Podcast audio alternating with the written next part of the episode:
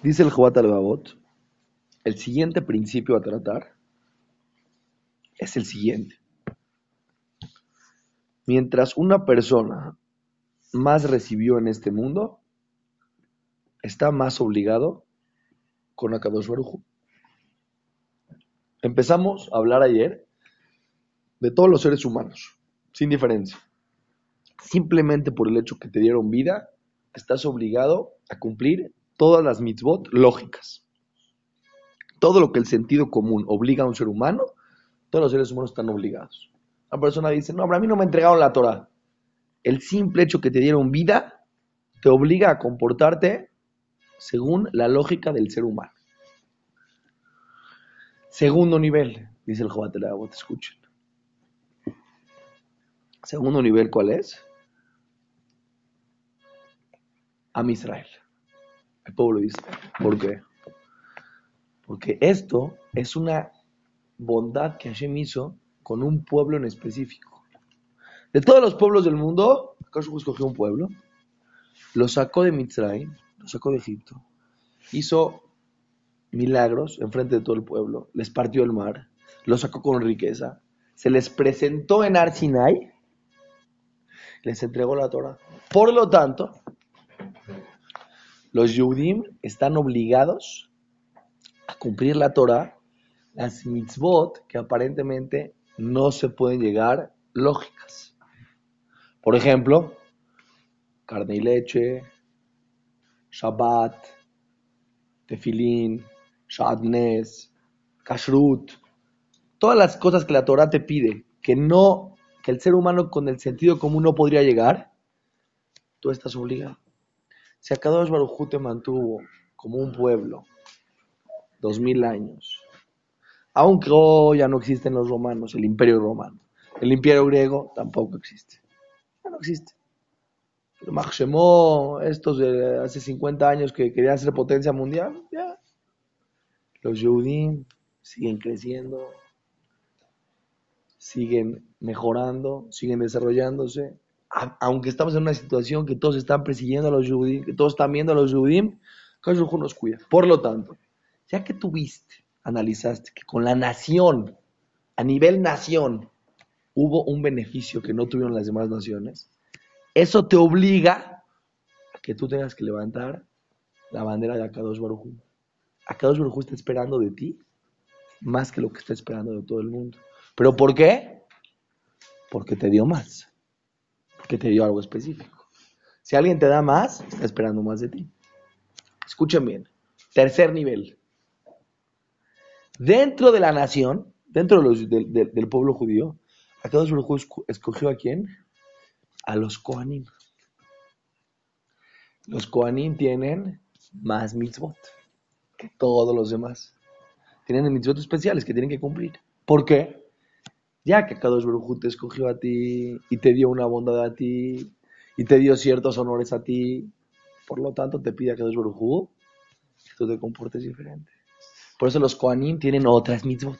Oye, pero Jajam, ¿por qué un Kohen no se puede casar con una divorciada? Porque él tiene otro nivel espiritual y eso le implica a él que su nivel de Kedusha lo tiene que guardar y no puede comportarse como todos los demás tiene diferentes alajot porque recibió más. Tú ves que el Cohen sube primero al, Sefer. Ay, acá, pues hubiera preferido, no. No sé si hubieras preferido, no. No estoy hablando acá nada más de subir al Sefer. Espiritualmente, cuando Akadosh Baruj escogió a Aarón y a sus hijos, porque ellos tuvieron la fuerza de acercarse más a Shem, les dio un nivel espiritual más, más elevado, pero también les pidió más. Eso es a nivel una tribu. Eso es una tribu dentro de la nación. Vamos a ir más. Cuarto nivel. Escogió una familia dentro de la tribu. ¿Quién? David Amelech. Está escrito que el reinado va a ser para David Amelech, su familia y su descendencia. Los hijos de David Amelech, no la tribu que viene de. No, no, no. David Amelech. Su familia de David Amelech tiene el privilegio de ser reyes. Pues si se dan cuenta, los reyes tienen más mitzvot. Diferentes mitzvot. Hay una mitzvah que, escuchen bien. El rey no podía separarse del Sefer Torah. tenía que tener un Sefer Torah junto a él todo el tiempo. ¿Por qué? Si tú tienes un puesto importante en el pueblo de Israel, si te dieron a ti el reinado, te van a pedir, te van a, pedir a ti que te comportes diferente. Pues ahora piensa, dieron el reinado, no, no, no, el reinado viene con un paquetito. Ahora, esto es a nivel de qué?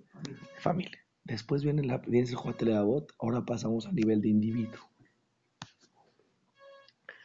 Si a ti a Kadosh Barujú te dio algo en específico, a Kadosh Barujú te va a pedir más a ti que a otras personas. Y sobre esta, sobre esta pirámide está construida la forma que la persona tiene que servir a Hashem. Voy a explicar algo impresionante, que con eso se va a entender algo, se va a entender todo perfecto. Si una persona tiene 100 millones de dólares y dice la Torah, tienes que dar el diezmo. ¿Cuánto tiene que dar? 100. Si es 100 millones de dólares, tiene que dar 10. 10 millones de dólares. Una persona que gana al mes 20 mil pesos. ¿Cuánto tiene que dar? 2 mil. Viene el de 100 millones de dólares y te dice, oye, qué injusticia. Al señor le estás pidiendo que dé al mes 2 mil pesos. No son ni, con trabajos, no son, no ni 200 dólares. Con trabajos casi ya van a ser 100 dólares. Y a mí me estás pidiendo que dé 10 millones de dólares. ¿Te parece justo? ¿Te parece justo? ¿Qué le vas a contestar? A ver, papá, a ver, pon atención. Para ti 10 millones es el 10% de lo que tienes. Para el Señor 2 mil pesos es el 10%. Les estoy pidiendo lo mismo. No te estoy pidiendo más a ti que a Él. Una persona dice, bueno, a los judíos están pidiendo más que a todos los pueblos. No te están pidiendo más, te están pidiendo lo mismo. En relación a lo que te están dando, te piden que des tu parte. Tu parte es más, porque te dieron más. El Cohen, que le dieron más, su parte es mayor. A David Amelech, que le dieron más, su parte es mayor. Pero en realidad, si tú dices, ¿quién está dando más? ¿David Amelech o una persona que trabaja en la calle de, chofer? Igualito están dando lo mismo. ¿Acaso el quiere lo mismo de cada quien? Solamente que si te entregó más, te está pidiendo el diezmo, pues tu diezmo equivale a 10 millones de dólares. Y el diezmo del otro equivale a 2 mil pesos. Pero a cada quien le dieron en proporción a lo que le dieron. ¿Pero a quién se da el diezmo? Señor Naftuli, vamos a, concentrarnos en este tema. El punto es el siguiente aquí. ¿Cómo va a salir el... El, punto es el, siguiente. El punto es el siguiente. Si tú agarras a un niño chiquito, y el hermano chiquito pasa esto en la familia. El, el, hermano chiquito tiene cuatro años y el otro hermano tiene ocho años. Le dice el papá, a ver, vas a hacer tu tarea, dejaron tres hojas de escribir, frases. Y al chiquito le pusieron una hoja que ponga los números del 1 al 10. Viene el hermano grande y dice, oye, no es justo, papá. A él, una hoja del 1 al 10, a mí tres hojas de frases. Papá, es lo mismo. Para su capacidad de él, hacer una página del 1 al 10 es lo mismo que para ti hacer tres páginas con frases mientras más vas creciendo, tu obligación es mayor, pero no quiere decir que es mayor que ahora tienes que dar más que antes, sino para que des lo mismo que un niño chiquito, tienes que dar más porque tienes más posibilidades. Y es obvio, ¿no? Es algo muy sencillo de entender. Por eso acá Baruj a cada persona en su situación particular está esperando otra cosa de él. Y esto es algo impresionante lo que les voy a decir, que es una bomba los seres humanos, cuando se quieren medir a ellos mismos, dicen, ¿qué tan bien estoy yo o qué tan mal estoy? Entonces, la verdad yo sé que puedo más, pero si yo veo a todos los que vienen al Kinis, pues yo estudio más que él, yo digo mejor tefila que el de al lado, yo doy más de acá que el de al lado. Señor, ¿tú te puedes comparar con un niño de un, bebé? No. ¿Tú te comparas con un bebé? Te puedes comparar con un bebé? Imagínate que un bebé diga, la verdad, un niño de 3 años, de 4 años, le dice el doctor, tienes que hacer dieta. Dice al niño, porque está muy gordito el niño, está pegándole muy duro a todos, tienes que hacer dieta. De repente viene el papá, que es un gordote, se empieza a comer hot cakes, empieza a comer helados y empieza a comer. De repente el niño, después de haberse comido cuatro hot cakes con cajeta, que para el niño es toda la comida del mundo, ve que el papá se comió 18. Dice, ay, yo estoy perfecto. Estoy perfecto. Pues él es un gordote. Señor, a ti no te caben 18. ¿Qué estás comparando? Para ti comer cuatro es muchísimo. ¿Cómo la persona se tranquiliza en la vida? Comparándose a los demás. En material vemos los que tienen más, pero en espiritualidad, ¿qué decimos? Yo soy mejor que él y te quedas tranquilo. Dice la Torah, no sirve tu comparación. Es una tontería compararte. ¿Por qué?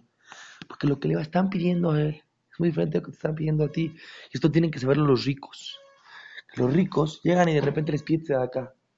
Está su amigo, el de al lado, le pregunta el rico al otro, al empleado, que el rico gana 10 veces más que el empleado, y le dice, ¿tú cuánto vas a dar de acá para esta institución? Yo le voy a dar mil pesos al mes. Yo voy a poner dos mil.